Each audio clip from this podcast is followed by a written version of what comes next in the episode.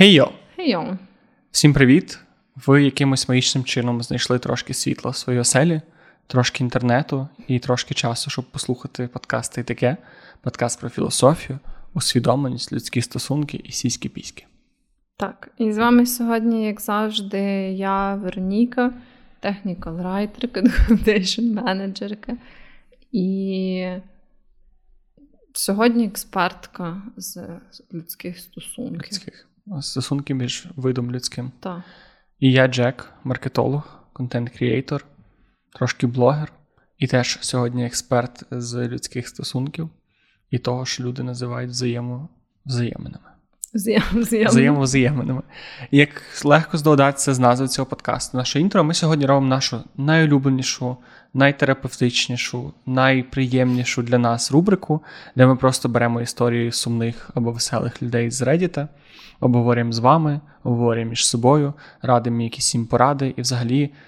Думаємо, що робити своїм життям, їхнім життям, і робимо те, що робить найкраще всі диванні критики, диванно, ну в нашому випадку застільно критикуємо. Так, просто кажемо, що цим людям треба розійтись. Або, або не розійтись, або потрахатися. Мені здається, рідко був такий вердикт в основному це розійтись або поговорити. Та я просто хотів, щоб ми радили людям більше трахатися, але ну, так що такі історії просто. Ну, я думаю, для українців то і так, знаєш, не актуально, бо світла часто немає чим ще зайнятися. Ти маєш на увазі трахатися чи не трахатися? Не ну, актуально? Ні, навпаки, типу, що ця порада, вона вже ем, ну, очів... надто очевидна, знаєш, тому що які в тебе є способи розважити себе, коли в тебе так багато виключають електроенергію? І то правда.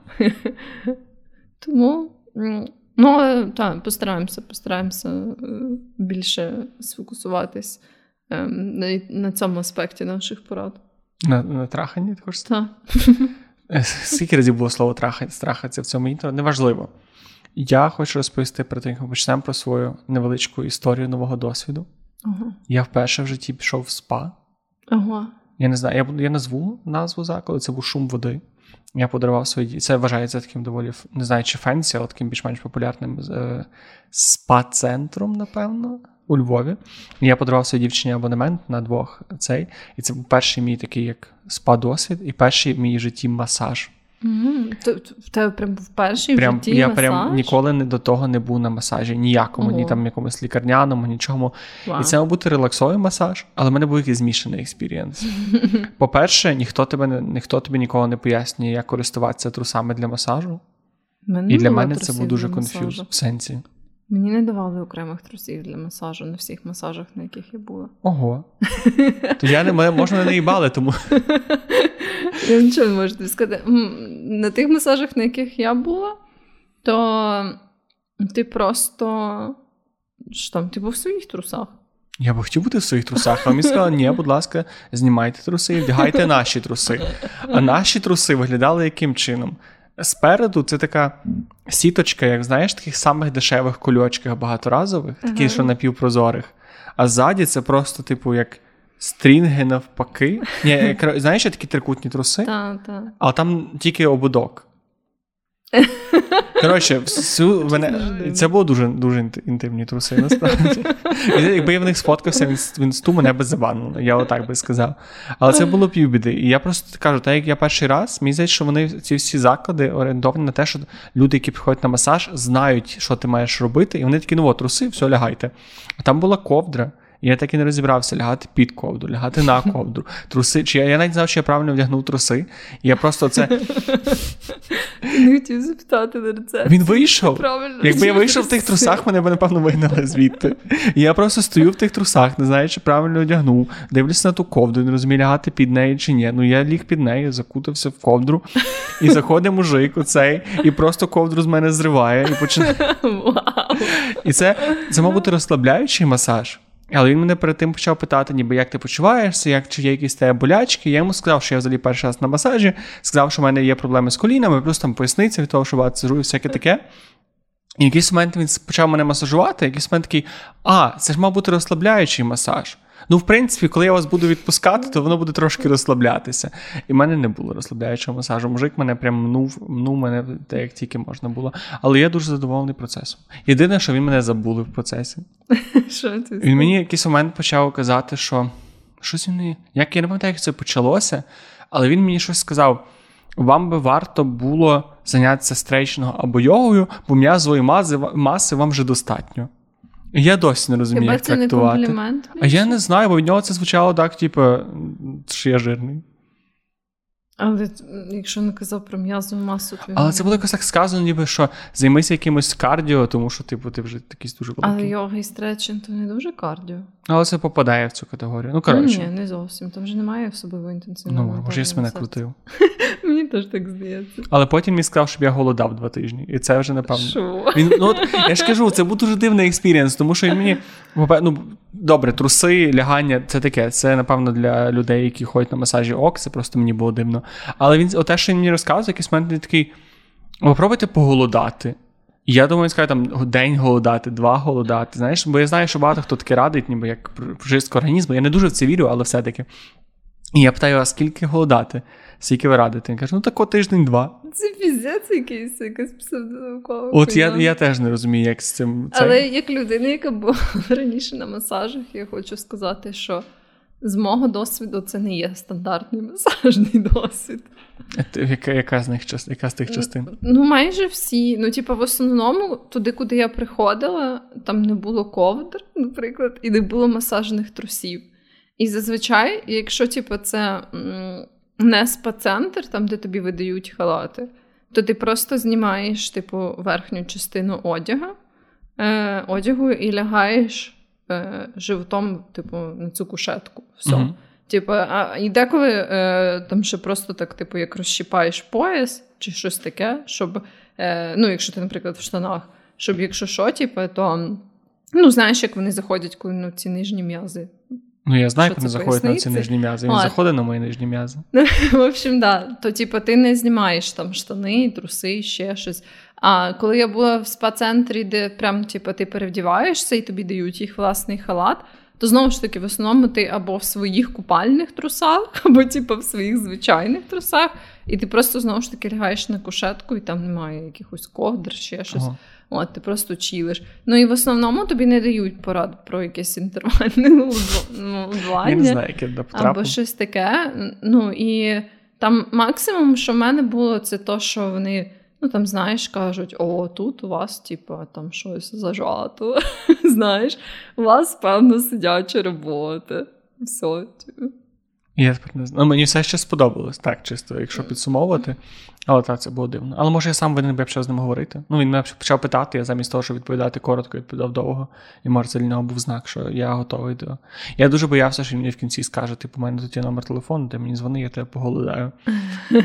Але на щастя, цього не сталося. Ну, це було би странно. Так. Але, але загалом, люди, яких ніколи не було масажу, я не можу сказати, що я все ще не дуже вірю в якісь, ну, не знаю, Та, може масаж якісь... не має доказової бази. Ну от, я, це я просто не, приємна не, штука. Так, я не відчуваю якогось. От мені було приємно той день, ввечері було там приємно вернутися додому і класно виспався. Але сказати, що я зараз відчуваю якийсь ефект, ні. Але це прикольний досвід, якого дуже довго якось утримувався. Не тому що ненавмисно просто так було. І якщо у вас є можливість піти на масаж, то не нехтуйте, бо це якась Да. така як релакс в зарашній час. Якщо у вас є можливість, мені здається, це доволі класний Ну так, спосіб. да, але є такі масажі, я розказувала про них, на яких прям піздець боляче, ти хочеш плакати. Просто весь час такі масажі я не дуже рекомендую. Ні, ну це вам бути А ні, взагалі є люди, які люблять такі масажі, які Я би хотів, я би хотів зараз на якийсь такий не дуже жорсткий, але середній, тому що мені масажі сподобав. От він, коли місцями прям е, якісь точки, так дуже по них проводився, то це відчуття, що мені дуже дуже болить, а потім відпускає, воно дуже приємне. М, І ну. можливо, якби цього було трошки більше, це було б класно. Ну, Але якби цього було дуже багато, то я б напевно вмер. Просто коли мені робили цю серію цих суперболісних масажів, то мене прям ніколи не відпускало. Вони, вони так і називалися. Серія суперболісних масажів. Я впевнена, що в них е, в цих їхніх внутрішніх документах так і називається. Це тобі вони кажуть, що там якась типу, реабілітація. Да. Ну так, але е, комусь і таке подобається. Я просто ніколи не відчувала цього полегшення потім. Мені ще той масажист сказав, що типа, от це там не так неприємно перші пару разів, а потім ви звикаєте, типу, м'язи щось там налаштовуються, і все стає типу, набагато легше. Мені так за всі сеанси і не стало легше. Я просто весь час страждала. От. Якось так, це було весело. а більше не хочу. А що в тебе? Я хотіла розказати про те, що в мене був такий смішний досвід, як я продавала навушники на OLX. І ем, я купила собі нові навушники, відповідно, я хотіла продати старі. І е, я не те, щоб дуже часто продавала щось на OLX. Я взагалі Е, мені щось не приходило notification, і я жалілася на те, що ніхто не хоче купити ці наушники. Потім виявилося, що мені просто не приходили сповіщення про ці повідомлення, знаєш. І я потім десятьом людям відписувала. Типу, що... О, ти створила такий ажіотаж на Так, та, в мене прям було щось 10 чи 15 повідомлень не прочитаних. А скільки з них було половина ціни і така даю стільки, то й забираю сьогодні? Не так вже багато. В основному всі питали, ну, типу, ці перші повідомлення були там чи ще актуально, або, типу, чи вони в хорошому стані, щось mm-hmm. таке. Ну, в общем, я домовилася з одним типом, е, що мені було е, дивно спочатку, це те, що він прям захотів сам за ними приїхати. І я щось не звикла до такого. В основному всі рази, які я продавала на Олексі, знаєш, просто пересилала новою поштою або там Укрпоштою і все. І він такий каже: Я під'їду. І ми там домовилися, звісно, не сказали, куди саме під'їде. Всякий випадок, ну, типу, прямо свою адресу, знаєш. Я вибрала якусь рандомну точку на районі, типу, яка так не сильно далеко від мене. Ну, з міркувань безпеки. Ну, але якщо треба було якесь людне місце вибирати, насправді. Та, та, ну, це а це було людне та, місце. Так, так. Ну, те, що я якийсь під'їзд вибрала інший. Людне місце. І... Але це все ще, е, типу, ми як зустрілись на вулиці, знаєш. Ну, в общем, але суть була в тому, що взагалі е, я зазначала оголошення те, що я буду е, продавати їх без упакування, бо я викинула коробку. Я не дуже люблю їх зберігати. І е, я це е, я вирішила сумістити типу, цей вихід до місця, де ми домовились зустріти зі своєю пробіжкою. Бо я така думаю, ну типу, чого я просто буду собі рандомно в день виходити, як я і так хочу побігати. Щоб знаєш. не викликати підозри, ти маєш на увазі сусідів. Да, Вони да. думали, що ти якийсь шейді бізнес влаштовуєш. Ну просто, типу, е, якби я і так, знаєш, планую сьогодні побігати, типу, вийти на пробіжку, то чого би мені не зробити це зразу? Типу. І я щось багато не продумала деталей логістичних в цій ідеї. Тому що, по-перше, я поняла, що якби в мене нема коробки, і мені не сильно я куди як покласти ці наушники. І е, я їх взяла, знаєш, так просто це такі великі навушники, е, які якби повнорозмірні, які вдіваються ага. на голову. І я їх так взяла. І вже готувалась виходити, і тут мій хлопець такий каже, що ти не покладеш їх ні в який пакет, щоб віддати цьому чоловіку. І він знаєш, як оце я щось не думала про це надто багато, але коли він мене запитав, я якось почала дуже сильно сумніватись в тому, чи це знаєш нормально, що я взагалі не покладу їх ні в який пакет, чи це не виглядає странно. Це якийсь подарунковий строянда було купити. От у мене нема типу, ніяких просто пакетів, окрім таких, знаєш, пари пластикових пакетів за тебе. І я щось почала викладати ці пластикові пакети. І щось там, знаєш, примірятись, думаю, може, я знайду якісь пристойні файніший з них, знаєш, твердішого пластику. Типу, я щось спробувала, і воно так все йобічно виглядало. Просто такі, типу, ці напушники в пакеті з бузеньку щось пам'ятом. І я щось питаю свого хлопця, типу, кажу, що так краще? Ти думаєш, він такий каже, блядь, ні, краще просто без пакета віддай їх. В общем, я вийшла. І цей тіп написав, що він щось там трохи затримується. І я така думаю, ну ладно, я тоді типу, почну свою пробіжку зараз. Що мені ще робити? Бо на вулиці холодно. Коли я бігаю, я вдягаюся, знаєш, лейтовіше, да, щоб типу, мені не було жарко, коли я буду бігти. Я щось собі почала бігти. Це був якийсь такий дивний досвід. З пакетом АТБ. Ні, в мене не було пакету, я просто бігла з наушниками в руках. Ви ти вкрала наушники. Потім він мене набрав, що він вже типу, скоро буде, ем, що він вже під'їжджає. І я така думаю, а це напевно буде странно, якщо він, знаєш, буде там стояти, і він побачить, як я здалеку біжу до нього з наушниками в руках. Тому я так, типу, призупинилась. Е, за метрів 200 до того місця і просто прийшла пішки. Було б прикольно, якби він їхав, а ти паралельно бігла з ним. От, Потім, звісно, був оцей такий незручний момент, коли він там, знаєш, підключив ці навушники щось до свого телефону. Він був такий чоловік, який ретельно все перевірив, чи воно там добре працює. І в цей момент я якось знаєш, не знала, чим себе зайняти. І ти бігла на місці. така. Ні, ні, я просто так типу, щось собі стояла, дивилась, знаєш, але так думаю, ну не буду аж дуже багато дивитись на нього, щоб не прешерити його. Бо типу, я розумію, він там ще й дзвонив комусь, щоб перевірити мікрофон. Тобто, Ого, знаєш, прям... це була така плотна перевірка. І я в цей момент просто так щось стою, щось собі, знаєш, так у цей момент, коли ти вже дивишся в телефоні, типу, потім ти дивишся навколо, потім дивишся в телефоні. А тобі не страшно такі моменти, що вони просто можуть твої навушники і піти? Ну і просто сісти машину і сказати. Ну, я думала про таку ймовірність, але потім я подумала, ну що вже? Ну, типу, звідки я буду, знаєш? Ну, якби. Ну, теоретично є така можливість. А в нього був один хороший відгук на OLX. Тому я подумала, що це хороший початок. Я просто одного разу так забрав PlayStation, і я теж я під'їхав до супермаркету, підійшов, мені вийшов мужик, дав PlayStation, типу я його передивився і поїхав. Іду додому і думаю, а що заважає зараз тому мужику під'їхати по цій темній вулиці, дати мені по голові і забрати мене PlayStation? Це було дуже дуже тривожно. Ну, Так, теоретично ніщо, ти просто сподіваєшся. Можна зразу викликати, знаєш, собі таксі. А якщо ні, мені треба прямо пішки додому можна було прийти там типу. Все одно викликаєш собі таксі і ліваєш. Ну, ну в общем. А, да. І так само потім я думала, знаєш, чи не буде це дивно, що він мені перекинув гроші і я зразу побіжу. Коли вже типу, він погодився придбати ці навушники. Тому я теж, знаєш, почекала оці безпечні 10 хвилин, коли я вже майже була впевнена, що він поїхав, і трошки відійшла, і вже почала. А чому ти не просто сказала? Ти могла просто чолово сказати: О, я щось сумістила пробіжку з продажем наушників. Ха-ха-ха. Та ми взагалі майже не говорили. То це було б мені з доступ, що було б якось страшно. Але ну ти могла б це було б трошки дивно з твого боку, але це могла б пояснити. Але я подумала, для чого пояснювати, якщо я можу просто уникнути. А для того. чого ти чекала 10 хвилин? Не знаю. Щоб не пояснювати. Я я просто розумію цю, цю штуку, коли в тебе багато життів відбувається, ти намагаєш зробити якусь дуже странну річ. Вона в тебе ще й через страх все виходить, і тут інша людина, і ти хочеш їй пояснити, розумієш, що займає 15 хвилин пояснень. Ну, да. Я просто не знаю, чи він би отримав якесь таке, знаєш, value від того, що я би сказала, от знаєте, я вирішила совістити пробіжку з передачею вам навушників. Ну, я щось не знаю, що би то внесло. Ясність. А може він досі такий, блін, що було з цією жінкою? Не так. Ну, якось дивно.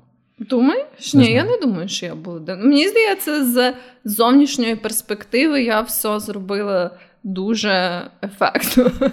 Типу, що ніхто, крім людей, які бачили, як я біжу з навушниками туди і назад. Типу, е, от вони, можливо, щось е, собі ще подумали. Але для того чоловіка все виглядало ну, максимально природно. Це знаєш, хтось.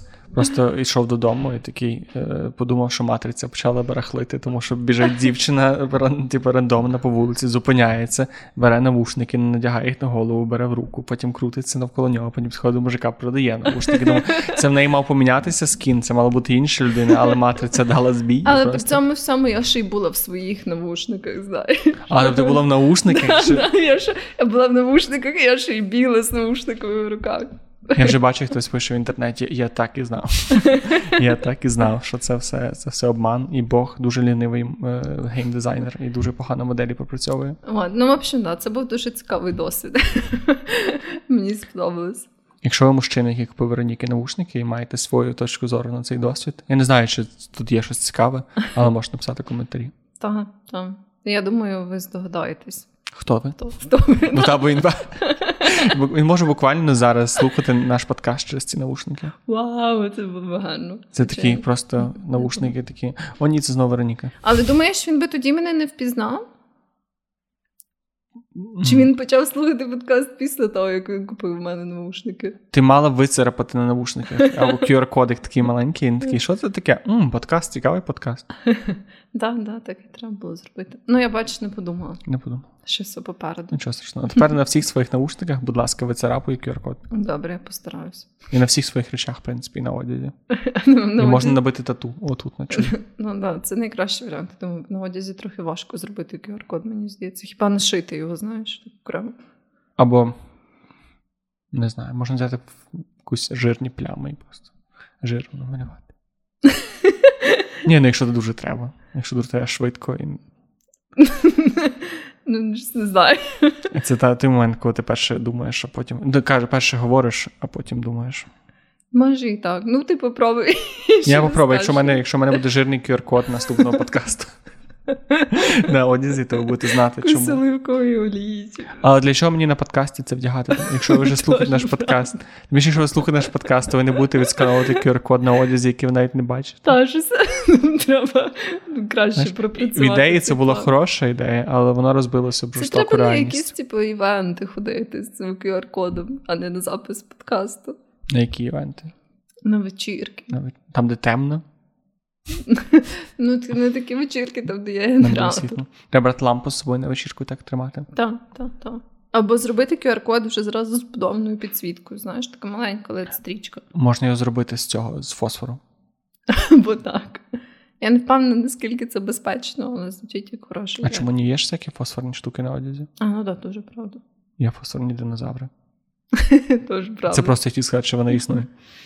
Ну, в общем. Да. Ну, ще про, треба пропрацювати цю, маркетинг стратегію. Там вже подивимося. Так. Що ми? Будемо переходити до Так. ситуацій. Я маю одну ситуацію, яка моя улюблена, і я подумав, що буде якось прикольно її прочитати першою. Давай. Коротше, хлопця стався дуже неприємний розрив своєю дівчиною. Угу. Ну, прям він дуже її любив, і вона, здається, йому зрадила, і вони розійшлися. Він доволі важко переживав це розставання. І він в процесі цього пішов до свого найкращого друга, який був відкритим геєм. Угу. І якось так сталося, що коли він йому пояснював, коли поки він там сумував перед, е, перед ним, розказував, як це сталося, як йому боляче, він якось в процесі того всього вони почали між собою займатися сексом і зайнялися сексом своїм другом. Угу. І він каже, що він взагалі гетеросексуальний, він не відчував нічого до свого друга і думав, що це просто такий, ніби ну, одноразова акція, бо йому було сумно, в цьому був сенс, його ніби це трошки втішило, бо це був такий фізичний акт, який йому був йому потрібен. На другий день він знову пішов до свого друга. І той почав до нього так бути дуже фліртувати з ним, дуже приставати, і повез так, ніби не зустрічаються. І сказав йому в процесі цього всього, що в нього давно був краш на нього, а це його найкращий друг. І що він дуже радий, що в них нарешті щось вийшло. І вони знов зайнялися сексом. І цей іронічність цього поста в тому, що автор пише, що вони вже три чи, чи ну він там пише від трьох до п'яти місяців, я не знаю, чому він так написав. Від трьох до п'яти місяців займається сексом регулярно 3-4 рази в тиждень. І він так і пише: я гетеросексуальний чоловік, який який займається сексом зі своїм найкращим другом, який мені навіть не подобається, і я не знаю, що робити. І він ніби каже, що він не знає, як йому про це сказати, тому що це його найкращий друг, і він дуже боїться втратити друга. І він питає, що робити. Але мені здається, що це все-таки не гетеросексуальний. От я... я розумію, що це дуже дика концепція в даному контексті, але ну. Мені теж, що якщо ти займаєшся сексом з іншим чоловіком три, три місяці щотижня по декілька разів, то твоя гетеросексуальність викликає питання. Так, так. Ну, типу, я ще можу зрозуміти, знаєш, наприклад. Один раз, коли це сталося, і ти там, наприклад, зразу поняв, що це тебе не цікавить більше, і все. Ну, якби тоді, мені здається, можна сказати, що ти якби далі гетеросексуальний чоловік, бо ти собі просто спробував ем, сексуальний контакт з представником своєї статі. І такий, ні, мене це знаєш там не збуджує, мені не сподобалося. якби більше Як не кажуть хочу. на вулиці, раз не гомосексуаліст. Так. Е, але ну так, коли це вже так 3-4 місяці, це починає викликати трохи таку підозру. І от просто чому ця історія моя улюблена? Тому що вона розриває мене зсередини в, в сумнівах. І його цього мужчину теж вона явно розриває зсередини, бо в фігуральному сенсі. Але я маю на увазі, що тут або він настільки собі бреше. І він не може визнати, що він закоханий. Ну, не знаю, чи закоханий, але що він в стосунках. Відчуває... Я що, думаю, то, що... що... Не знаю, як там говорити про компонент саме любові або привабливості до того конкретного його друга. Мені здається, це ще більше питання. Але ну, в мене якийсь такий вайб, знаєш, що він просто для себе не може визнати в першу чергу, що йому це подобається. Що типу просто сам якби акт гомосексуального сексу йому подобається і приносить uh-huh. задоволення. Мені здається, в першу чергу він не може визнати для себе це.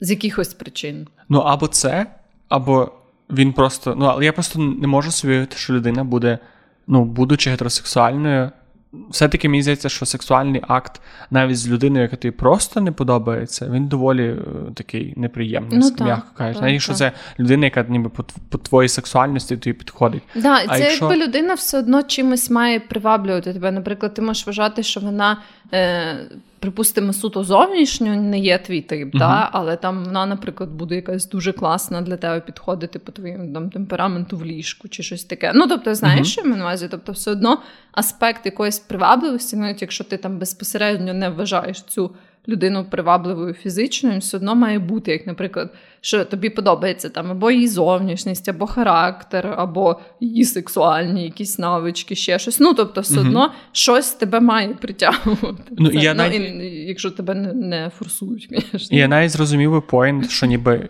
ну, типу, що будь-які де може бути ситуація, коли ти, якщо це жінка, тобі достатньо при- при твоїй сексуальності. Але мене от просто мучить, чи Достатньо що там. Маю на увазі, що бувають ситуації. е, Я хочу сказати, що будучи гетеросексуальним, е, гетеросексуальною людиною, і деколи те може бути ситуація, коли будь-яка жінка може задовольнити твоє бажання, і ти буде ок. І це, це я розумію, але наскільки мав би бути, якою мукою мав би бути досвід для тебе, як для гетеросексуальної людини, якщо ти щиро так себе ідентифікуєш, ще яка не ще мало того, що ти взагалі не відчуваєш потягу до, до своєї статі, ще й до цього чоловіка конкретно, і займатися стільки сексом, ну мені здається, це Ну, та, ти мав би бути просто як закатований. та, та. Ти сам себе аб'юзиш. І я просто не думаю, що ти можеш себе так сильно розтягнути з одного боку, а з іншого боку, я розумію. Це не той жарт, не, не малося на увазі як жарт. Але з одного боку, я розумію, що після важкого розставання це може бути. І я дуже розумію цей його поінт, насправді, і це мене дуже зас, ну, засмутило. Якось я е, співпереживаю цьому автору саме з того боку, що це дуже сумно, коли в тебе є друг. Якому ти прям настільки довіряєш, ти прийшов до нього після важкого розставання і виявилося, що в нього був краш на тебе більше частина Мгм. стосунків. І я розумію, як може бути страшно втратити друга, але я не розумію, чи настільки може бути страшно втратити друга. Ну так. Ну я все-таки не думаю, що цей страх втратити друга так прям пересилить тебе настільки, що ти раптом захочеш займатися з ним сексом, якщо до цього не було ніяких предиспозицій. Треба бути дуже, дуже не, неуважним до себе. Причому якось патологічно неуважним до себе. То ти, от що би ти порадила? Ти думаєш, що все-таки йому варто. Та, я би сказала, що ну, напевно, якби я прям говорила з такою людиною, я би сказала, що в мене є новина для тебе. Е, але та, напевно, я би постаралась, знаєш, там розпитати його, в чому взагалі типу, складність для нього, чого він так. Знаєш, я би була така: ну, дивись, дуже схоже, що ти не зовсім гетеросексуальна людина. Ем, і він був би такий, якщо там, та в смислі, та як? То я би була така, знаєш. «Ну, Давай поговоримо про те, чого саме тобі так важко це визнати. А там проблема навіть не в, не в його гетеросексуальності. Він просто це вказує, як те, ну, ніби він це наводить як додатковий аргумент до того, що він дуже треба задоволення від цих стосунків. Більше цікаво, як йому сказати своєму другу, який ніби зараз перебуває, якщо у нього був краш, то він ніби реалізував по суті вваж... І він це якраз його ну, друг. В цьому мені здається, я взагалі не вбачаю сильно велику проблему, як сказати своєму другу. Ну, типа, е, коли ти вже в собі розібрався, то далі це просто ну, це умовно складна розмова, бо ти якби цінуєш цю людину, напевно. Але е, ти просто кажеш, що от дивись так і так. Наприклад, ти зрозумів, що ти не знаю, не гетеросексуальний чоловік. Але конкретно цей друг тобі не подобається, або там конкретно з ним ти би не хотів мати сексуальні або романтичні стосунки. І ти просто кажеш, йому в мене був, було важке розставання, я собі трохи захопився, я ще й поняв, що я там бісексуал, або гей, або пансексуал. І у мене тепер така криза особистості. Але три місяці. Три місяці трахатися що з другом, Ну, а потім буває.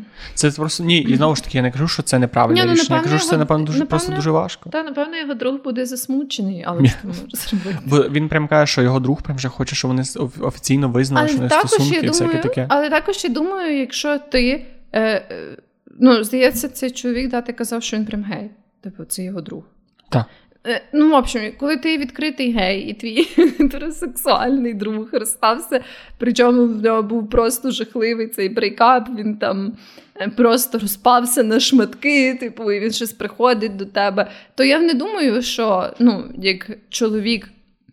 Гей, ти зразу маєш бути такий, а то напевно це гетеросексуальний чоловік, мій друг, просто весь цей ну, час зараз був це геєм. трошки. І хоче займатися зі мною сексом. Зараз ну, знаєш, що ми на увазі? В сенсі, що якби е, мені здається, якщо ти все життя знав свого друга як гетеросексуального чоловіка, і він ще в такому стані, ну явно видному Мгм. стані афекту, то ти якби та я розумію, що це аля його краш, і там е, всі знаєш. God caught up in the moment, в сенсі, що там може він завжди там мав цей прихований інтерес до нього. Ну, він так і так сказав, що дуже довгий час. От, е, ну, в общем, я розумію, чого йому можливо теж було важко зорієнтуватись, але я просто маю на увазі, що тут все одно є оця обоюдна відповідальність. Ну так, виходить, що він теж трошки користується ситуацією, Ну, тому ну. що він мав би. Бо якби ну як ти до кінця можеш сподіватися, мені здається, знову ж таки, неважливо, чи це гомосексуальний чи гетеросексуальний контакт, але типу,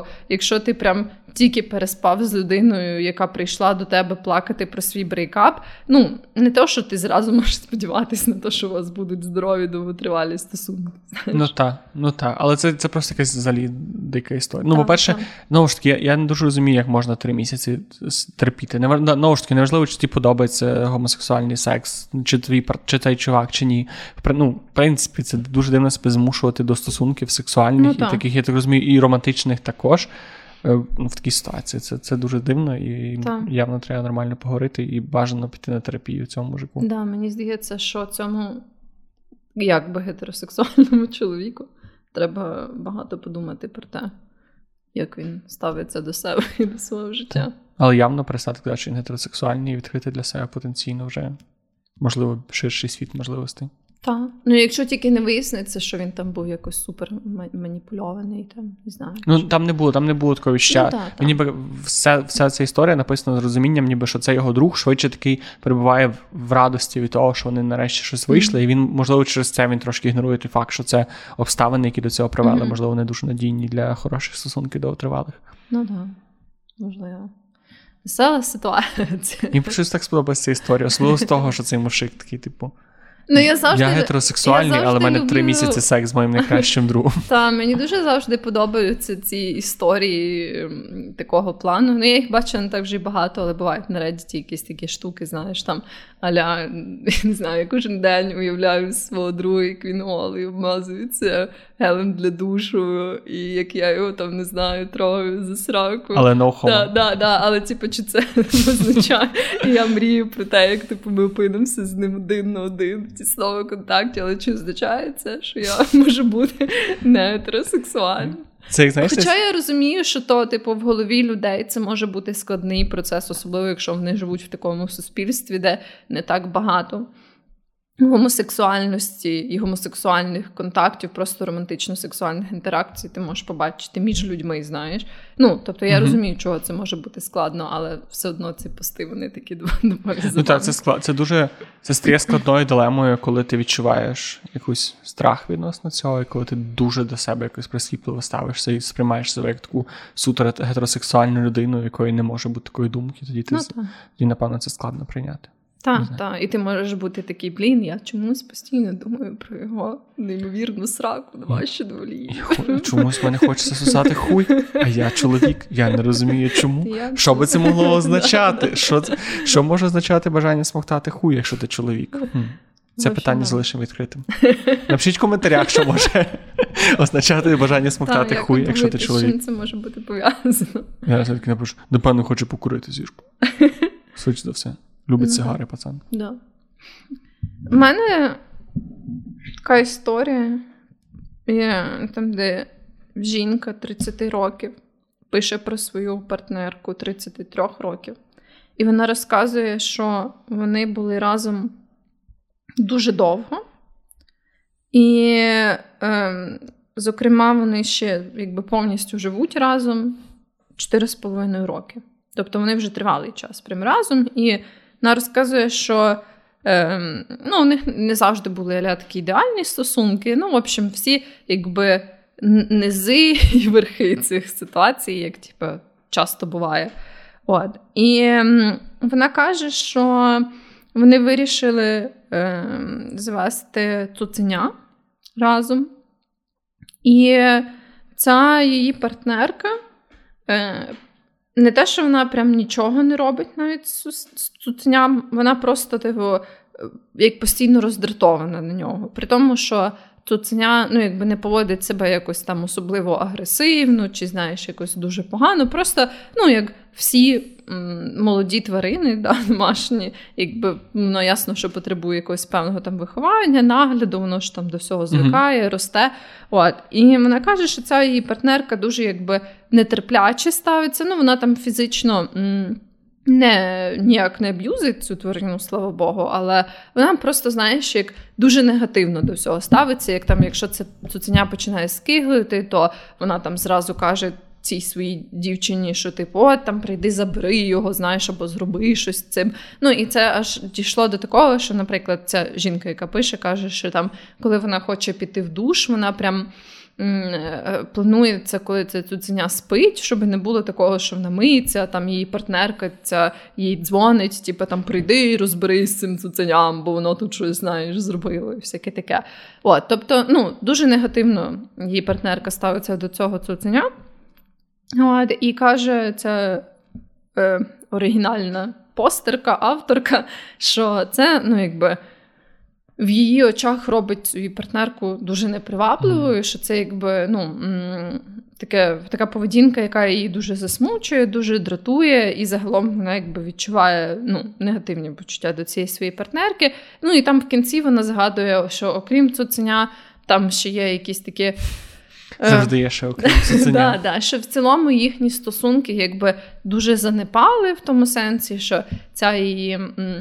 Дівчина не вкладає ніяких зусиль, і в побутовому плані вона там, знаєш, е, ні в чому не зацікавлена, коли там та інша е, дівчина щось спробує з нею налагодити або там ем, поговорити. Е, ну, в плані вирішення побутових штук, то вона якби ну, не сильно налаштована на розмову, вона не хоче нічого робити по дому, знаєш, вона собі просто.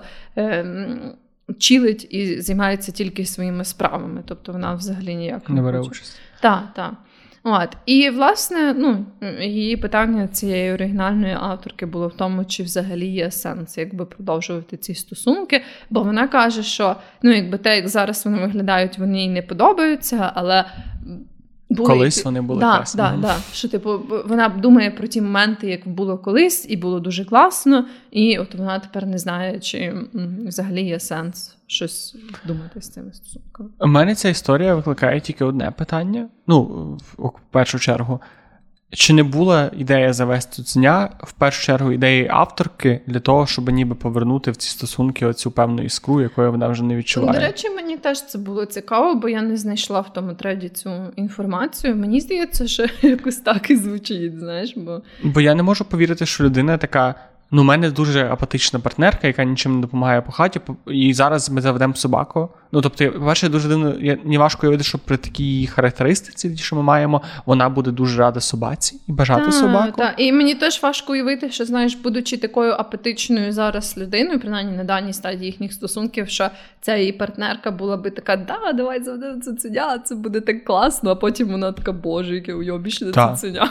Ну, не заїбало. Я просто розумію, що в мене, наприклад, зараз з моєю партнеркою є оці дебати, бо я дуже хочу собаку, вона не дуже хоче собаку, і відчуває, що вона дуже не готова. І я розумію, що якби я зараз там не знаю, умовно завів собаку, то я мав бути би готовий до того, що вона повністю лягає на мене, і ну, типу, дуже так акуратно е, ставив себе до того, як моя партнерка з нею доглядає, тому що нас ніби з самого початку дали мені розуміти, що вона ну, не хоче цим займатися. Так, так.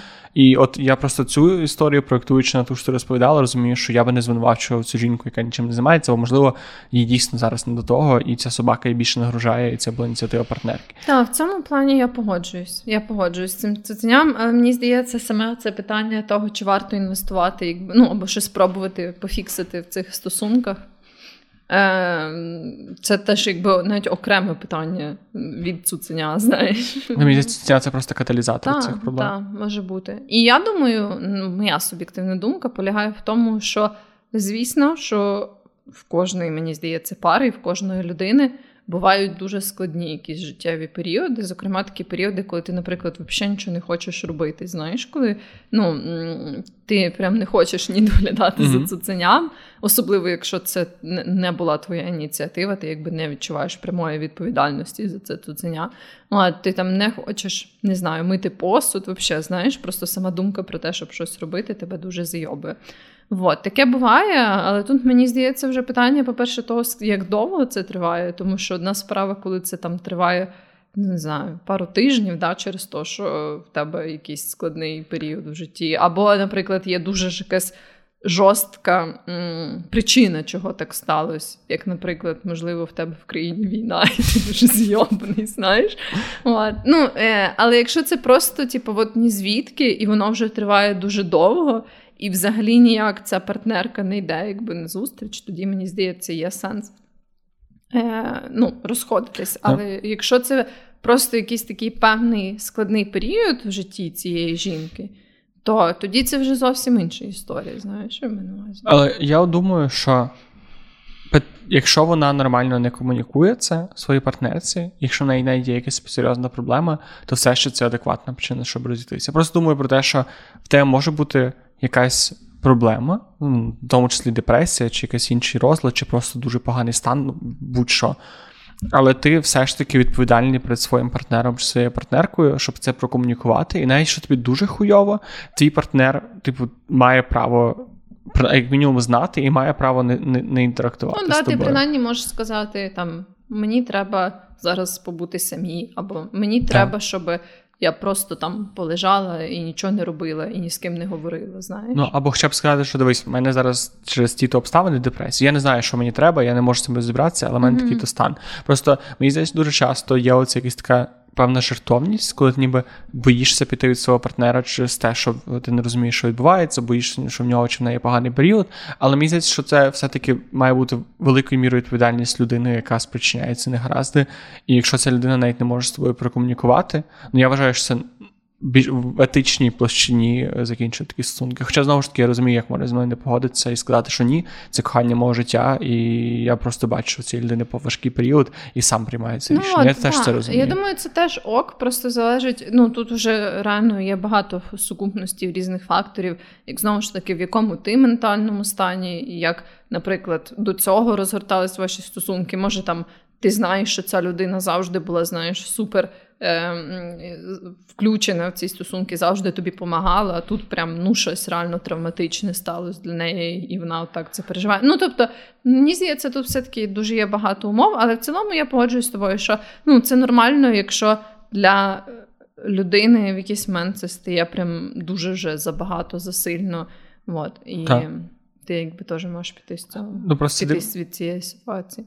Це просто дивно очікувати, що ну, що ти можеш бути в будь-якому стані, і твій партнер просто буде на це погоджуватися ага. просто тому, що тому. А, Думаєш, це не пов'язано з цією ситуацією?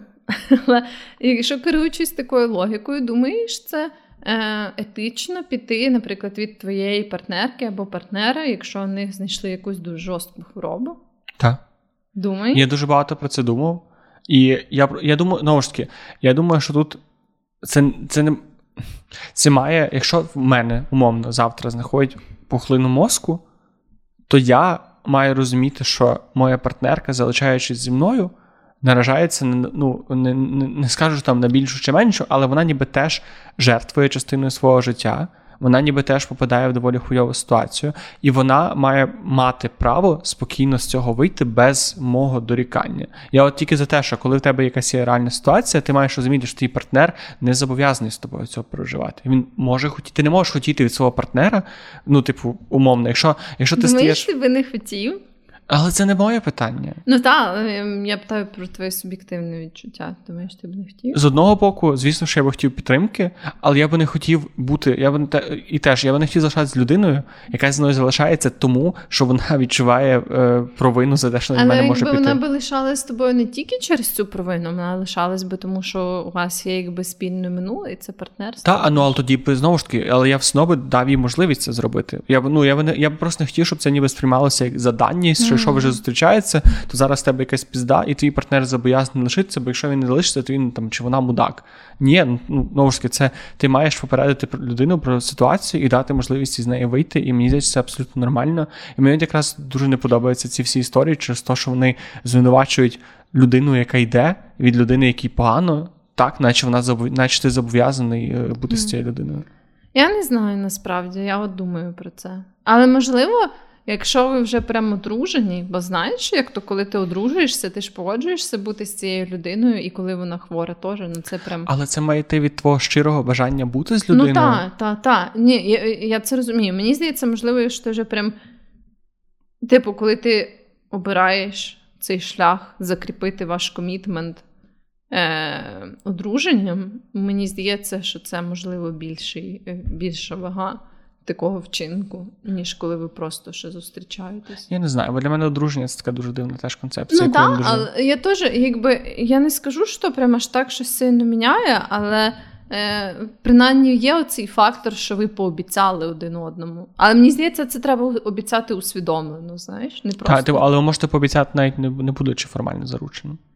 Ну, Я ну, просто да. я за просто якусь, якусь таку відкритість і діалог. Не знаю, це просто якась моя філософія. що Мені здається, що навіть не запитати партнера, чи їм ок йти з тобою цим шляхом, може бути дуже дуже не знаю, дуже не ок з твого боку, тому що ти ніби людину кидаєш в це без її формального дозволу. Тому що коли я е, коли я планую з тобою життя, то все-таки я я не планую такі речі. І, Хіба ну, мені здається, ти маєш бути частково готовий до цього. Ну, якщо ти плануєш з людиною майбутнє, угу. ти мені здається, ти не можеш покладатися на те, що такого ніколи не станеться. Ну але є якісь критичні речі, до яких ти не таких не готовий. Ну умовно. Ну так, так, але я маю на увазі. Е, ясно, що хвороба може бути якась дуже специфічна, але сам факт того, ну типу, ти не можеш сказати, просто проігнорувати. Це розумієш, що мене Ну, в вашому спільному плануванні ти не можеш впевнено сказати, ні, ніхто з нас точно ніколи не захворіє на якусь жорстку хворобу. Але знову ж таки, мені здається, що це просто дуже така виняткова подія, яка все ще потребує.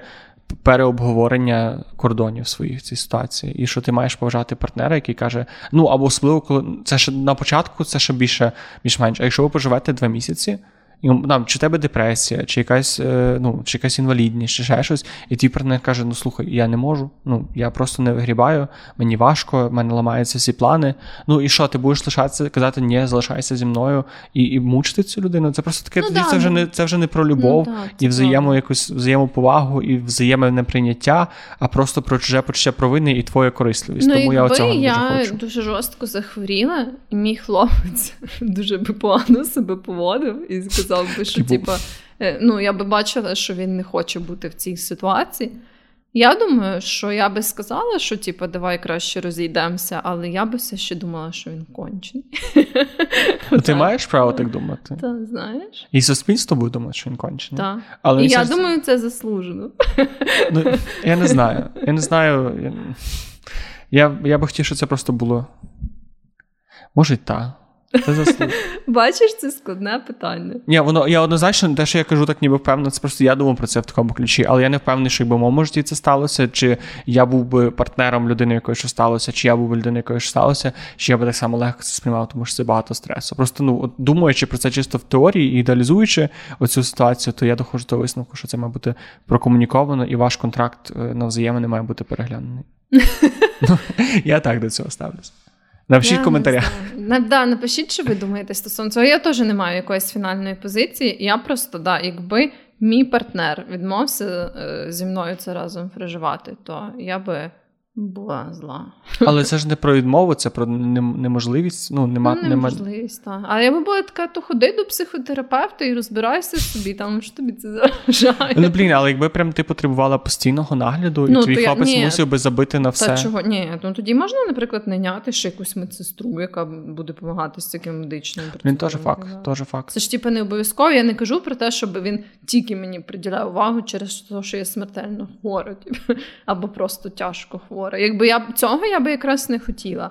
Але е, якби е, ну, просто сам факт того, щоб він, наприклад, залишався моїм партнером і і просто розділяв зі мною життя. Поки я жива, але я, я от, би хотіла. Я багато думав про те, що я не впевнений. Я, напевно, якби дізнався, що я там дуже смертельно хворий і маю скоро там померти чи на найближчий час, я би серйозно думав про те, щоб максимально відділитися від цих людей. Думаєш? Та особливо близьких. Ну я просто не Думаєш, знаю. це хороша стратегія. Бо знову ж таки, коли ти з іншого боку, ну, типу, люди, які м, люблять тебе, можуть потім відчувати дуже багато суму від того, що ви не провели той час разом. Блін, та це таке питання, як ти більше радиш людину, будучи з нею поруч чи не будучи з нею поруч? Я думаю, не будучи. Ну насправді це має сенс.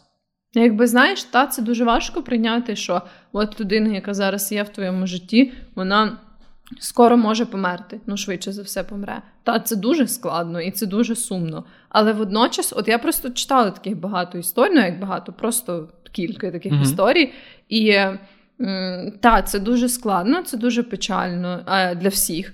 Але при цьому тоді ти дійсно можеш якби наповнити кожен день з цією людиною тим, що ви, наприклад, завжди хотіли зробити. Знаєш, мати ще якісь моменти спільні.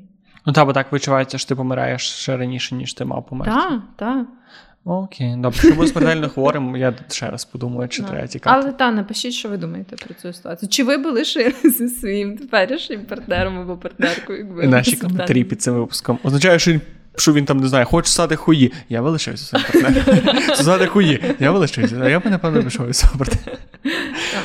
Е, так, сорі, ми щось на якісь тривожні ноти зайшли. Я хотів, в мене є дуже класна історія, яка мене дуже насмішила. коротше.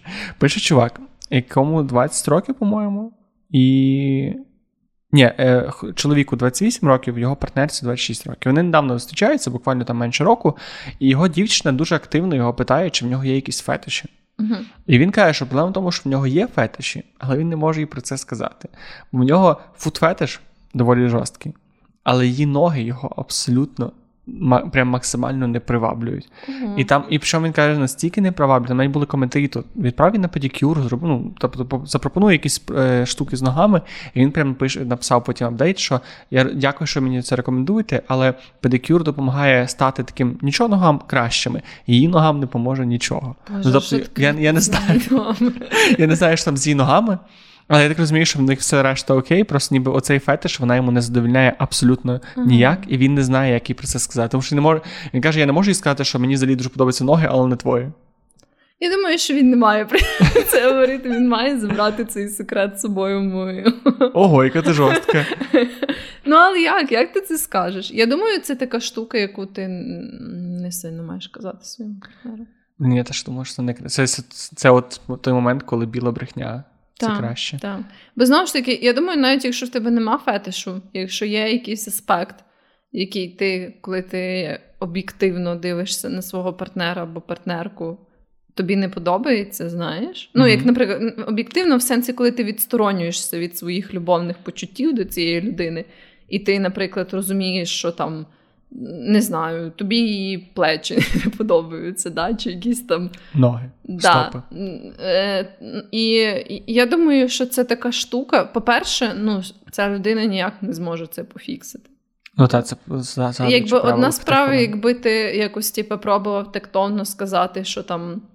От, е, типу, я би там не знаю, хотів, щоб ти малювала нігті на ногах, або робила педикюр, або там вищипала брови. Ну там ще якось можна підійти до цього тактовно і висловити якісь свої побажання, якщо ця людина теж відкрита до цього і так далі.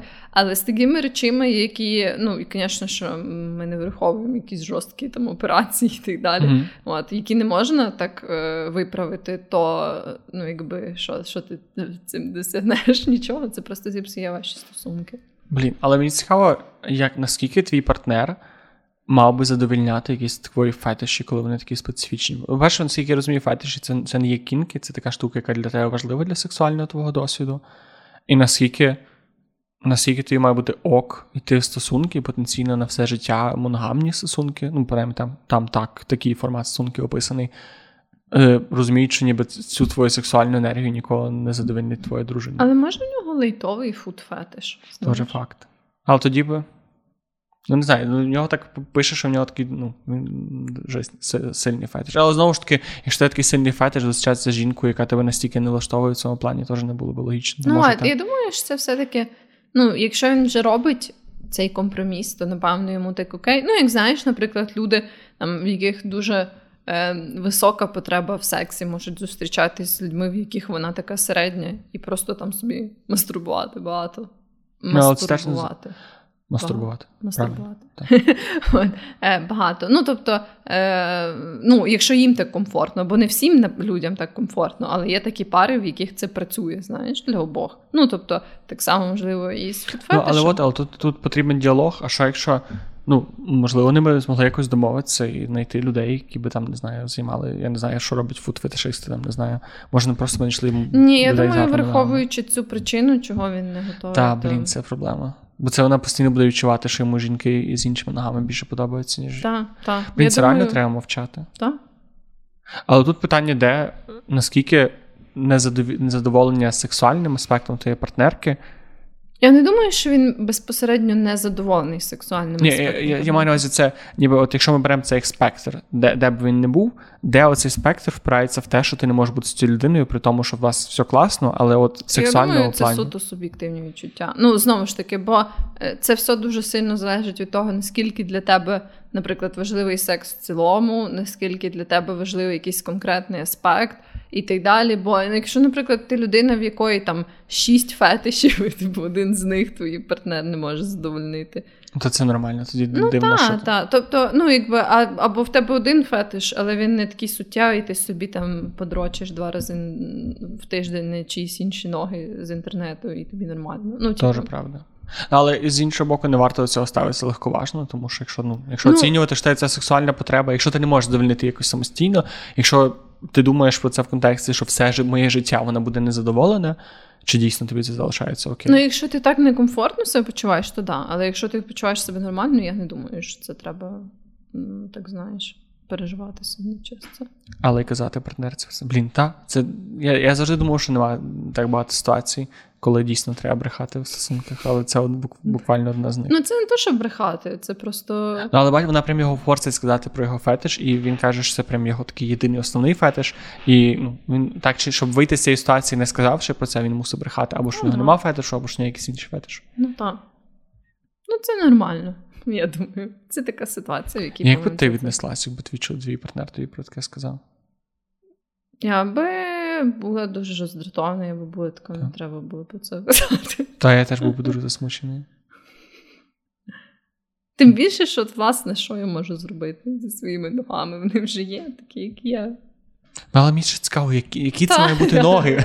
Що, ну, Але я розумію, може бути є люди, які там дуже специфічні мають смаки, що їм треба, там, що там були довгі пальці. Да, може, йому треба, знаєш, прям така супер ідеальна анатомічна нога, типу там, де всі пальчики рівні, типу, або там відповідних розмірів, і тільки такі нігті на них, і mm. там немає, не знаю, жодної волосинки, і там ідеальна висота підйому, не за низька, не за висока. Але це прям, ну, але знову ж таки, є та, можливо, та дуже специфічно. Просто мені так важко уявити, що якщо нормально займатися цим, там, ну манікюр, е, догляд за нігтями, там догляд за п'ятками, всяке таке гоління ніг. Якщо там я не просто мені так важко уявити. Ну там мені здається, я не бачила прям якихось на, на, на мою думку негарних ніг, за якими би.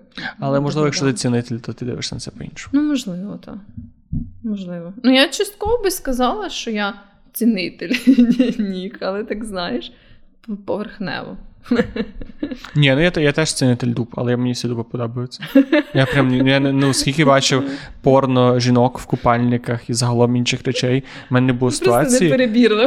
Ну так, але ну, я по мене ніколи не було такого, що дивився на якусь жіночу дупу і такий, ні, ну це погана дупа. От прям ніколи. От прям нічого їй вже не поможе. Так, але ніколи пропащий дуб я ще не бачив. Але блін, я просто подумав, наскільки це дивовижно, що всі. Але і грудей. Ні, груди я ще можу уявити, але це прям щось таке дуже, знаєш, коли вони дуже різні між собою, прям знаєш, кардинально два два різних, е, дві різні людини. Ну, але це оце єдине, що можу. Тепер я розумію, я не розумію, чи я такий неперебірливий, чи чи дуби такі прекрасні. Але це дуба, вони прекрасні. Так. Да. Можливо, ноги можуть бути дійсно якісь дуже дивні. Так. Ну, Я думаю, це може це радше, коли тебе дуже специфічний смак. Знаю, ну, коли тобі подобається, що в неї великий палець коротший за безіменний. Так, так, так, такого плану. Або може неї лопатою відрізаний. Знаєш, а це пам'ятаєш цей мем? Ти римлянин, якийсь там спартанець, чи те лопата була. Може в неї Можна і була лопата. Fun times. Що там? Зараз я задаю. Що тебе по історії?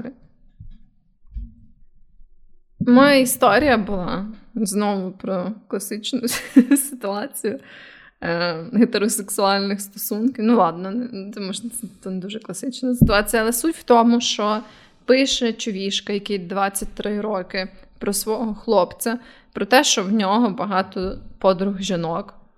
Це е, знову ж таки стандартна двіжуха, але вона каже, що він дуже е, такий фліртує коротше, з ними, особливо з одною човіхою. І вона сказала, що вони прям коли говорять, то він називає її вайфі, що в перекладі з англійської означає як. Як це? Дружинка. Дружинонька. Дружинонька. От, е, І прям каже їй, яка вона гарна, і так далі. І що це її непокоїть. І е, що ну, вона відчуває себе е, неспокійно, що їй це дуже не подобається. І вона ще з ним не говорила, тому що вона е, боїться здатись якби такою контролюючою людиною, надто рівнивою і так далі. Але я хочу сказати, що мені би теж, при тому, що я неревнива людина, так особливо, але якби мій хлопець прям в якійсь своїй подрузі казав, що вона його дружинонька, і сказав, яка вона гарна, я б напевно теж дуже приємно себе відчувала. Мене змішані відчуття з цієї історії, тому що та, якби моя дівчина якось так до іншого хлопця говорила, що там мій є ще така, до речі, я помічав, я не чув це в Україні, але я чув багато в Америці таких історій, що в людей є офісна дружина або офісний чоловік. А, да, Це це взагалі піздець, справді. Це, це, це дуже дивно. Але я до чого веду, що мені би це теж було неприємно, але в той же час у мене є купа моїх знайомих чоловіків з якими ми про мою дівчині можемо не знаю, шльопати одного по сраці, казати, що в тебе класний біцепс, що я би тебе витрахав просто тут і зараз. Але ну, хіба І це сприймається нормально, і при тому, що це. І, і... Але хіба то не суть в тому, що ти, наприклад, не зацікавлений і не вважаєш себе бісексуальним або гомосексуальним чоловіком, і через то, якби у вас не може бути стосунків апріорі. А при цьому, якби твоя дівчина е, так робила з іншим чоловіком, типу, в них є ну, ну реальна можливість. Ем... Але, ну, а знову ж таки, але ну, а якщо я виявляється, що в мене завжди були ці демони бісексуальності всередині. Ну, та, але це виключений випадок. Та ні, насправді ну, доволі часті випадки, коли чоловік такий, м-м, а може би то. Ну, я би не сказала, мені здається, що не такі часті випадки, можливо, деколи вони стаються, але не то, що це прям на постой. Так. Ну, але я маю, що цей ризик е, існує, і знову ж таки, це теж так, так відрізняється, бо в мене, наприклад, є е, друзі-чоловіки які постійно е, фліртують з всіма його близькими друзями, і це це настільки, ти настільки знаєш цю людину, і це настільки безобідно сприймається, що він ну він може при мене щось там при мені жартувати про мою дівчину, якісь такі смішні штуки, типу, ну там не знаю, умовно, го там кудись, я вночі прийду, всяке таке. І це ніколи не сприймається чимось абсолютно неприємним. Просто тому, що я знаю цю людину, я знаю, які в них стосунки, і ну це це просто ну розумі, складаючи ці пазли, в мене не складається ревності від цього. Може бути, може бути, але мені здається, в більшості випадків це все-таки странно. Так. Типу, мені здається, що коли ти так робиш, ти маєш бути готовий до того, що твоя партнерка або партнер скаже тобі, бачу, це таке. Ну, так, перше, ти маєш переконати, що твої, твої партнерці це норм. Так. І ти можеш казати, що дивись, це, це абсолютно нормально, і я вважаю, що. Бувають ну, блін, бувають просто люди, з якими ти починаєш спілкуватися, і ти відчуваєш, що в цьому немає якогось теншну між собою, і тоді вам ок. Але це такі швидше рідкість, швидше виключення, ніж правило. Я теж так думаю. Особливо, якщо ти кажеш на цю людину дружиненька. Ні, друж... Оце дружиненька це дуже странна штука. Тому що я розумію, там, не знаю, умовно, е, віртуально займатися з кимось сексом. Це така, знаєш, вияв тваринної природи, але от ніби маючи такі якісь е, віртуальні умовні стосунки, це вже зовсім інша штука. Тому що, знаєш, типу, деколи і секс може бути такий, що ніби і не ну, ти формально зрадив, але ти формально ти розумієш, що це було більш обставини і фізична штука, і це ще можна зрозуміти. А деколи ви просто настільки близькі з іншою людиною, що це викликає більше ревнощів, ніж сексуальний зв'язок потенційно міг бути. Ну, ти розумієш, mm-hmm. що я веду? Що деколи ніби оце якесь таке грання. Ти, ну, Тобто ти прям заступаєш на на цю територію партнерства, яка має бути саме ексклюзивною. Тому що ти можеш сексуально не бути ексклюзивним для свого партнера. У вас може бути такий такий формат стосунків, але все все ще романтично ну, можеш, можете бути. Це. Але ти можеш можеш бути і романтично, не ексклюзивним. Теж може бути. Але маєш це, але це вже рідше. Мені здається, е, полі ці, як вони, полігамні стосунки набагато частіше, ніж поліаморні стосунки. Ну, це чисто така моя суб'єктивна якась Мені здається, то полігамні це, по-моєму, коли в чоловіків багато партнерок. Це типу просто. Ні, мені здається, що полігамні. Ну, ну я мав на увазі, що це відкриті стосунки. Так. Мені здається, що вони набагато частіше зустрічаються, ніж. Але я, я не до того, я до того, що та, wifey це якось странно. Так. Не називайте своїх подруг wifey. Дружина. Хіба що це ваша сестра? Ну, але коли ти називаєш свою сестру дружиною, це ще странніше. Або коли ти кажеш, яка вона гарна, яка вона сексі. Особливо, що ми живемо в цьому суспільстві отруєним хінтаєм. І це, це... Я щось думаю, це не не та дорога, якою треба йти. Це погана дорога. В сестру підеш. Перепрошую. Що, давай по останній історії? Так, боже, я задала, що я слухала один такий подкаст, там, де ця хостес. Е, Ведуча. Ведуча, так. Вона е, записувала подкаст зі своєю родиною. Е, там, де ну, на подкасті була вона, її мама і її брат, і вона казала про те, е, вони обговорювали цю ситуацію, коли якийсь їхній кузен написав цьому брату. Чи, типу, він трахає цю самоведучу, типу, як свою сестру. І це мені так було неприємно це слухати. Якби я розумію, що це, типу, ну, вони так обговорювали це в жартівливому ключі, бо, типу, вони не займаються сексом. Але просто їбать, це щось було. Не, не так багато речей, знаєш, які я слухаю або читаю якось роблять мені дискомфортно, але в той момент я прям відчула себе дискомфортно. І при тому ти нема брата і сестри. Так. Але це якесь дивно, що ці стереотипи про середній захід американський про їхній інцест. Якісь настільки поширені, і навіть, ну, я чув, я чув, там читав якісь історії, що вони справджуються, і це кріпово. Ну, стереотипи ніколи ж не беруться на пустому пустому місці. Завжди є якісь. Ну, деколи це просто може бути якась там пропаганда, як багато е, е, расових стереотипів, але все ще якісь Певна певна доля істини в них може бути, правда? Ну, не знаю, можливо, важко сказати. Інцест це погано. Так. Так. Це справа сімейна. Добре, то моя остання історія дуже дивна. Е, Пише дівчина про те, що хлопець три роки називав її ім'ям своєї колишньої. І як вона про це розповідає? Що вона познайомилася в університеті з хлопцем, у них дуже класно, у них був дуже схожий смак по літературі, і вони дуже швидко знайшли спільну мову, і вони дуже закохані, і вони вже декілька три роки, по-моєму, разом. І в них все доволі класно. В стосунках вони там вони ще не одружуються, нічого такого, але загалом в них доволі хороші такі здорові стосунки. Але десь на початку стосунків він одного разу ввечері назвав її Джульєтою, mm-hmm. і вони десь тиждень до того дивилися фільм Ромео і Джульєта, і вона подумала, що це він відсилка до цього фільму, і вони так вони назвали Джульєтою, вона його назвала Ромео. І причому це такий, ну, став такий їхній спільний милі імена, і вони настільки поширились, вони настільки часто це використовували, що навіть батьки цього його її хлопця деколи в жарт назвали її Джульєтою. Mm-hmm. Тобто це стало таким дуже для них звичним звичною історією. І вона каже, що вона пішла на весілля з, з ним разом і випадково познайомилася з його колишньою дівчиною, і виявилося, що її звати Джульєта. І вона каже, що їй настільки це стало неприємним, і що їй, вона просто каже, я в і я не знаю, що робити. І вона каже, що вона хоче прямо жити з цим партнером, тому що це якийсь піздець. Блять, мені здається, що це знаєш ти серії топ 10 пранків, які зійшли надто далеко. Думаєш, це був пранк? Я не думаю, що це був прям пранк, але мені щось реально такий вайб, ніби цей чувак просто один раз.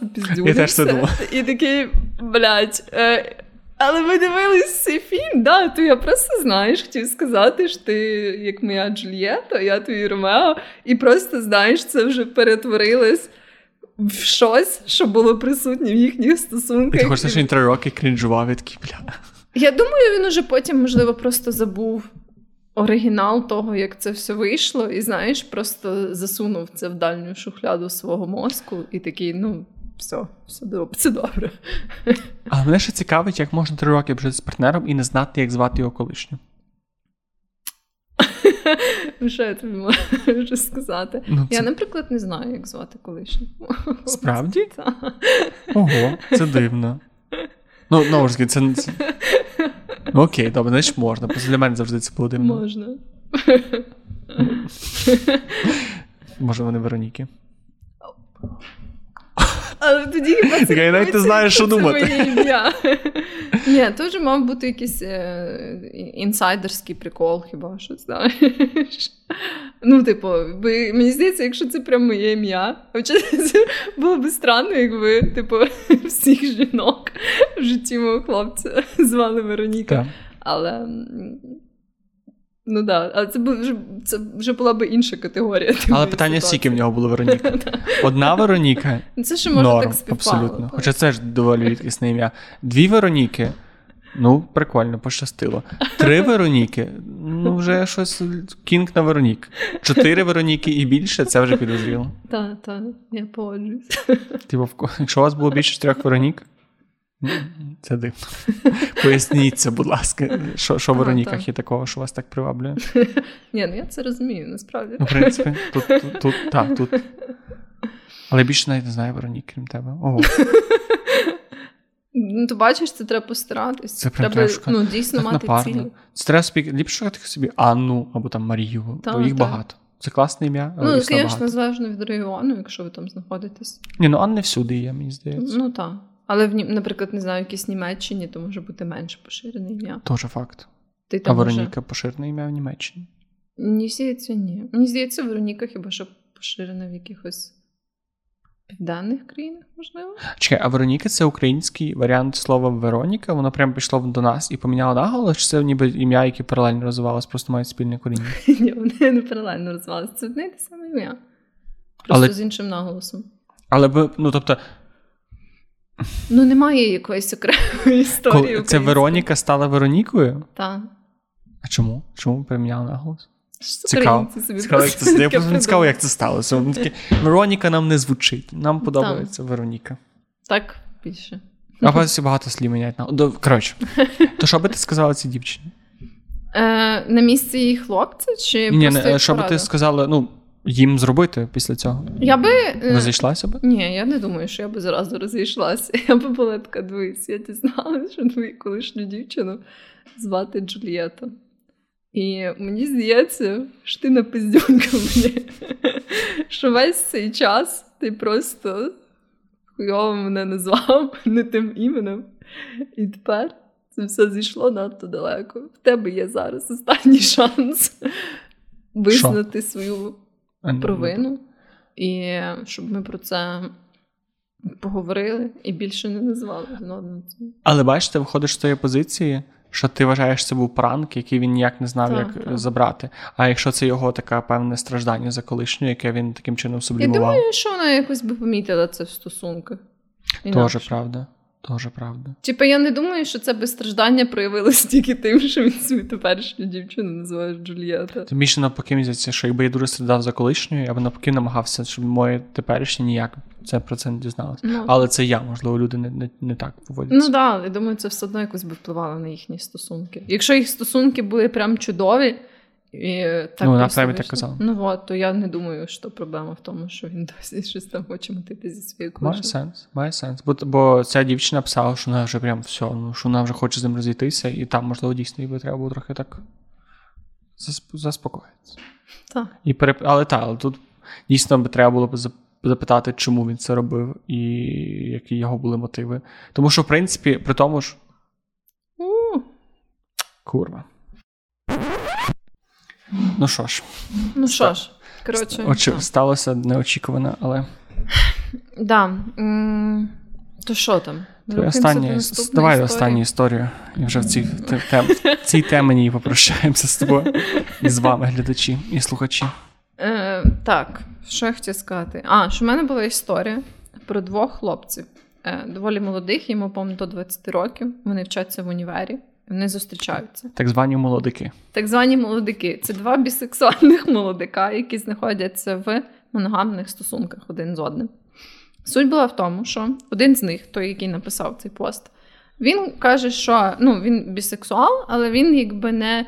Ем, не, не, сильно, скажімо так, приділяє увагу цьому аспекту сексуальності, в сенсі, що він не брав довгий час участь в якихось особливих ЛГБТК-подіях, він е, сильно не підкреслює те, що він бісексуал, наприклад, коли він там знайомиться з людьми. Тобто це просто якби частина його життя, але така одна з. Він Мгм. якби е, не те, щоб це була прям частина його якогось образу там, соціального, або така ж велика частина його життя.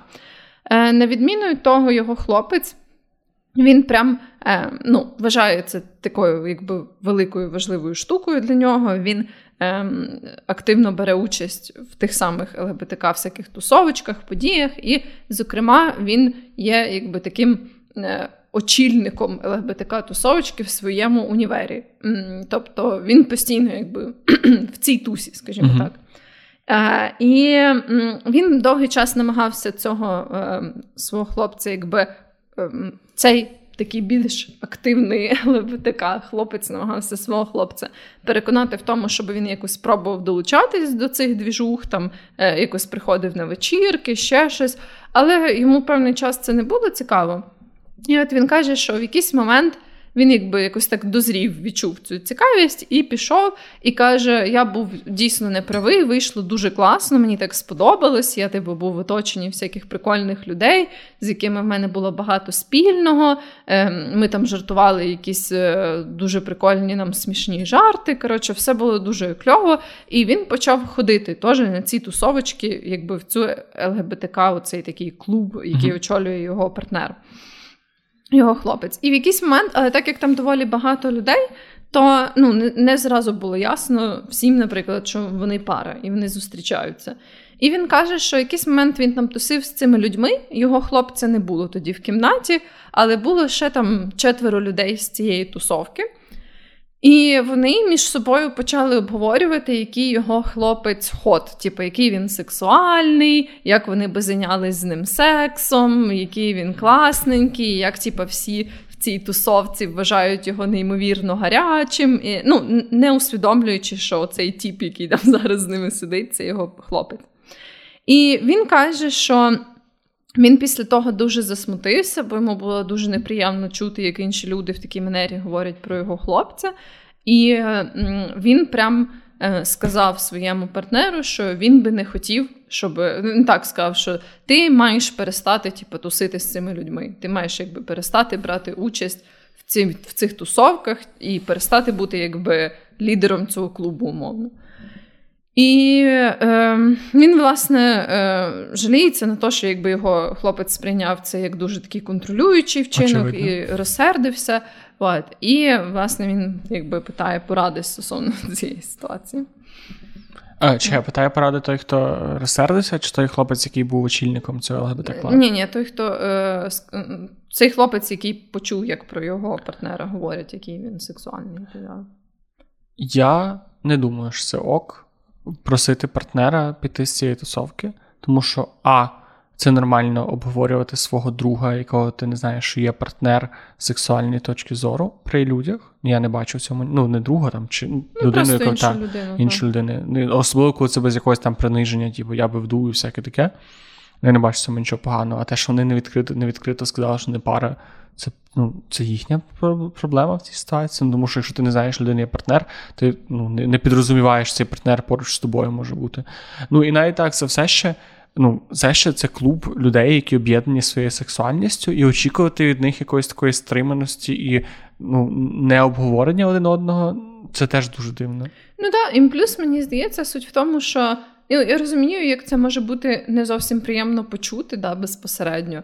Але якби ну так по факту ти ніколи не знаєш, хто вважає твого партнера сексуальним. Знаєш, умовно. Тобто він там може не знаю, ходити в офіс, і хтось там буде його обговорювати, який він класний, якби вони знаєш, там з ним замутили, чи mm-hmm. переспали, чи щось таке. Тобто, мені здається, що ну просто так вийшло, що він прям почув це відверто, і він тепер про це знає. Е, Але як на мене. Ну, ти не можеш якби повністю відгородити свого партнера від таких людей, бо знову ж таки, це якби відповідальність ну, і довіра цим стосункам, що якби та інші люди теж можуть хотіти твого хлопця і хотіти займатися з ним сексом, і вважати його привабливим, але ви там разом домовились, що ви в моногамних стосунках, і ти довіряєш йому, що ну, нічого не буде. Ну так і говорити ну, думки, і розмови, і дії так, це кардинально різні так, речі. Так само, ну мені здається, теж так може бути. Знаєш, що ти там може вони обговорюють, який він, типу, неймовірний, сексуальний, гарячий, але коли вони спілкуються, вони такі там. Привіт, Джонатан, як тобі справа? Ну, так, ну і плюс знову ж таки, це клуб об'єднаний по, та, по по, тому по певним сексуальним ознакам, сексуальності. Тобто, див, ну, не дивно, що ця тема з'являється, і я думаю, що це доволі така органічна тема для для цього ком'юніті, та й в принципі для будь-якого ком'юніті, якщо бути відвертим, просто місяць тут це е, підсилюється за рахунок того, що це певною певною чиною центр і спільне те, що є в цих людей. І знову ж таки не бачу нічого дивного. Так, так, мені теж так здається. Тому я погоджуюсь з тим, що це доволі контролюючий вчинок, і мені здається, що не ок з боку так. цього хлопця. Просити, щоб його. Ну, ти навіть не просити, а прям казати своєму хлопцю, mm. все, ти, типа. Ну, а що, якщо цей хлопець почне постити фотографії в інтернеті, і люди просто зі всього світу будуть захоплюватися ну, і казати, що він ну, дуже ну. красивий? Це ж то саме? І що йому тепер не не, не виходити з хати, не не публікувати нічого в інстаграмі чи що? Ну тобто, ти не винний в тому, що це сексуальна булочка. Це просто той хрест, який ти маєш на собі нести, бути сексуальним, гарячим, приватним. Це це дуже важко, напевно. От, Тому така файна історія під кінець. І я думаю, що ми можемо переходити uh-huh. до наших рекомендацій. А якщо у вас є якісь інші думки стосовно цих історій, бо ви з чимось не погоджуєтесь з нами, то обов'язково скажіть нам обов'язково. в коментарях або напишіть нам приватні повідомлення. Але краще в коментарях, бо це підніме актив. Так. Я хочу порадити. Я сьогодні візьму на себе прерогативу е, харчових порад.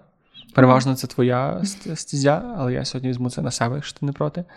Я хочу порадити. Ми радили вже колись печену картопельку, але я хочу порадити. На жаль, немає української назви цієї страви, тому що англійською ця страва називається Smashed Potatoes. А, да, да, вона зараз дуже популярна. І, і я вчора перший раз спробую її приготувати. Насправді робиться вона супер просто. Берете картопельку, бажано молоду маленьку, або якщо велика, то її треба порізати. Ви її варите хвилин 15, щоб вона була така на дотик, щоб можна було її проткнути вилкою, а потім берете якусь там чашку, щось таке, роздавлюєте, щоб вони були такі плоскенькі. Після того ну, вони зварені, вони легко роздавлюються. І ставити їх в духовку десь на 250 градусів, але перед тим добре їх вмасти олією. І вони, і картопля через 20 хвилин виходить така, прям як, як такі грубі чіпси. Mm-hmm. І якщо класний соус до цього підібрати, то це такий дуже приємний, такий дуже і приємна вечеря. би сказав, що це інший картопляний так, досвід. Абсолютно, абсолютно. Тому що uh-huh. це щось середнє між печеною і смаженою картоплею, і чіпсами, і воно начебто схоже, і воно на що не схоже, uh-huh. тому дуже раджу. Ну, це круто. Це круто, я теж хочу спробувати. Спробуй. Коли... А єдине порада від мене: беріть все-таки старайтеся молоду маленьку картоплю і добре її варіть. Mm. Навіть якщо вам здається, що вона трошки недоварена, краще приварити. А, Ну то беріть. Ну, Яка краще. є, але ніжно Але варіть добряче, варіть прямо картоплю. Ми трошки не доварили, і вона не була така, як. Ну, типу, деякі були дуже сильно такі кусками, і вона не була так, як мало бути. Але деякі були прям. Е, А я що? Я зроблю обов'язково, коли, блядь, електрика буде вдома з електродуховкою. А я хотіла сказати, що я хочу і рекомендую такий фільм, який називається Palm Springs. Я не знаю, на жаль, як він був перекладений українською. Дуже прикольний фільм. Це комедія про те, як спочатку один чувак застряв в часовій петлі, потім випадково інший чувак застряв в часовій петлі, і потім з ними ще випадково застряла човішка в часовій петлі. Е, В тому сенсі, що це оця концепція, коли. Е, Небо бока. Да, ну е, я точно не пам'ятаю, які там нюанси були в дні ББК в даній ситуації. Вони просто кожен день прокидаються е, на весіллі, типу як гості. Е, І е, якщо там вони пробують себе вбити, або е, їх хтось вбиває, то просто день закінчується і починається uh-huh. заново. От. І там Багато прям дійсно таких смішних жартів. Я не так часто прям знаєш, як коли дивлюсь якісь комедії, то прям сміюсь в голос. Але тут я сміялась в голос. І ну, класний гумор. Е, там є романтична лінія. Не знаю, чи це буде для когось ділбрейкер.